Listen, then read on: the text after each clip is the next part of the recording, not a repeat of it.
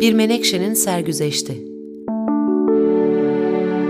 Yazan Ahmet Hikmet Müftüoğlu Seslendiren Atsız Karaduman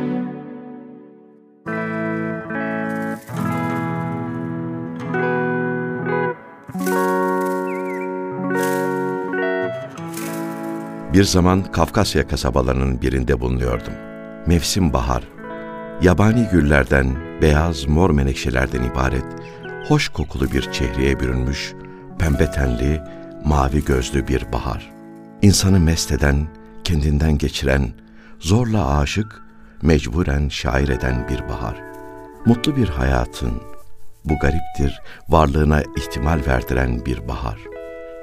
Memleketimizin kırlarındaki minalara, papatyalara, gelinciklere bedel burada sarı benizli zerrinler. Beyaz, mor menekşeler. Şirin kokulu, mini mini dağ çilekleriyle onların beyaz çiçekleri ilkbaharın ziyneti. Hele bunlardan avuç avuç çilek toplamak, etek etek menekşe devşirmek, bu mevsimde köyün tazeleriyle gençlerinin yegane meşguliyetiydi. Kucakları şiire benzer çiçeklerin rengi ve kokusuyla yüklü, köylü kızların birbiriyle oynaşa oynaşa geri gelmelerini genellikle akşamları penceremden seyreder, eğlenirdim.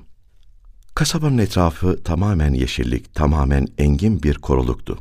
Bu koruya girmek, dolaşmak, o ulu gürgenlerin, kavakların bellerini sarmaşıklarla, gül ipeklerinin arasından kucaklamış hanım ellerinin misk kokularını koklamak, insanı mutlaka bir şeyler yazmaya mecbur ederdi. Ben bu ormanın nuru tuvvetli, durgun havasına, mavimsi gölgesine aşık gibiydim. Tek gezinti yerim burası. Tek eğlencem buranın o şu, o neşeli çayır kuşları, serçeleri, o serseri kırlangıçları, çapkın bülbülleriydi. Aman şu koca ağaçlar ne hissiz, ne ağır başlı şeylerdi ki, o canlı namelerin, kanatlı neşelerin, sürekli haz veren kokuların şiirsel ahenginden yapraklarını bile kımıldatamazlardı.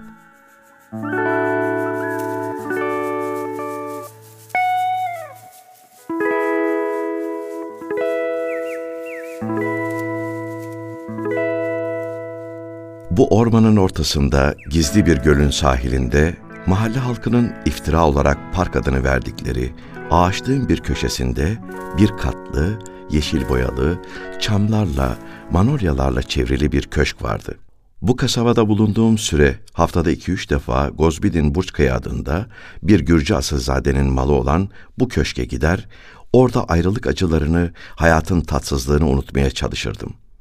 Bu aile ihtiyar bir babayla karısından, bir de 9-10 yaşında sarı saçlı, mavi gözlü bir periye, Naze'nin bir periye benzeyen Lulla ismindeki kızından ibaretti.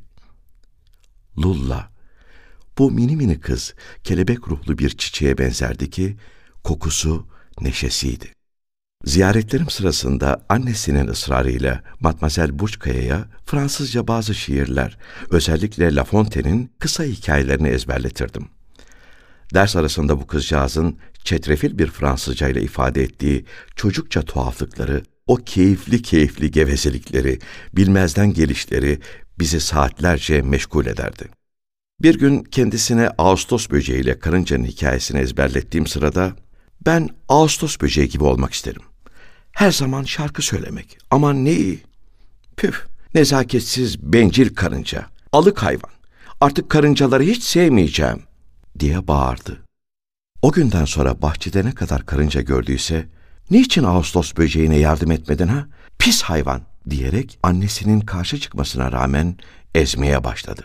O sırada bütün karıncaların avukatı sıfatını takınan babasının beyaz saçlarından bir örnek bile kalmayan çıplak başını eski eser aramak için kazı yapar gibi kaşıyıp boğuk sesine biraz ferahlık vermek için kısa kısa öksürerek özene bezene o canım ahlak derslerini vermesi ama bunların şeytan kızda sinirli kahkahalara sebep oluşu gerçekten ne gülünçtü.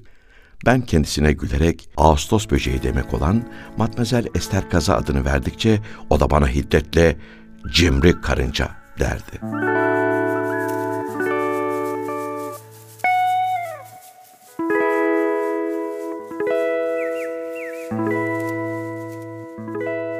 İstanbul'dan dün aldığım mektubun beynimi, gönlümü yakan acı haberiyle bir ateşli hastalığın içinde yorgun uyandım.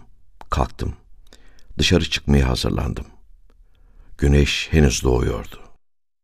Bu mektup, bu mektup bana onun başkasıyla evleneceğini haber veriyordu.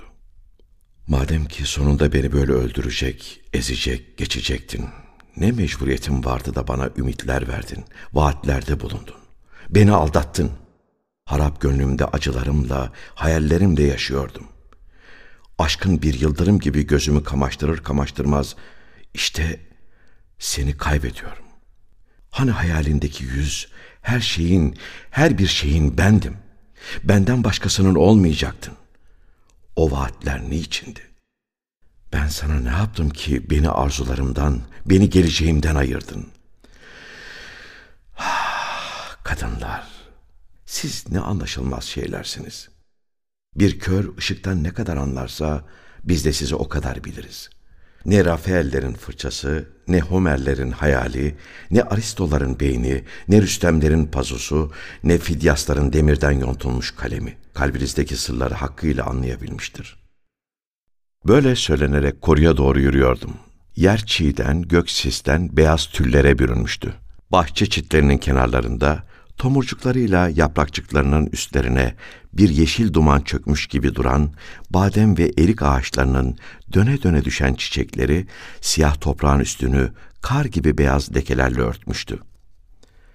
Seher vaktine mahsus gittikçe çoğalan ince, berrak bir uğultuyu uzaktan uzağa işitilen horozların tiz sedası, kanatlarını çırparak koşuşan kazların telaşlı bağırışları, köpeklerin derin derin havlamaları bozuyordu.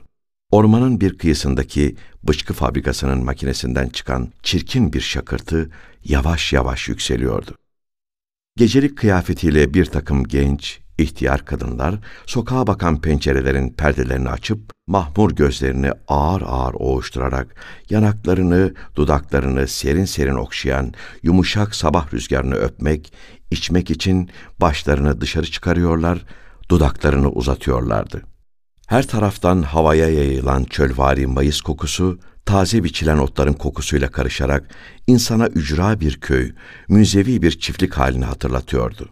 Ara sıra çayır kuşlarının, serçelerin ıslak yapraklar arasından cıvıltıları, güvercinlerin kanatlarının sesi işitiliyor, adımlarımı tembelce ağır ağır atarak mereye giden fincan gözlü ineklerin boğuk, uzun iniltileri kalbe siyah bir kasvet veriyordu. Benden biraz ileride bir oduncu kırık baltasını koltuğuna kıstırmış, alışıldık bir tembellikle ormana doğru gidiyordu. Uzaktan kirli görünen gölün ortasında bir kayık hareketsiz bir halde görünüyordu.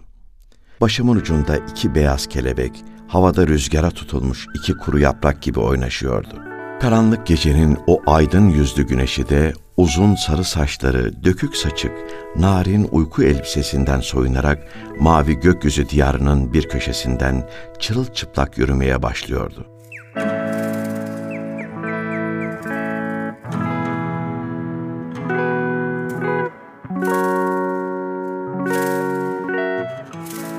Koruya girdim. Ormanın yeşil siyah zemin üstünde uzaktan hareketli iki beyaz leke gibi görünen iki kişi yürüyorlardı. Kızıyla Mösyö Buşka'yaymış.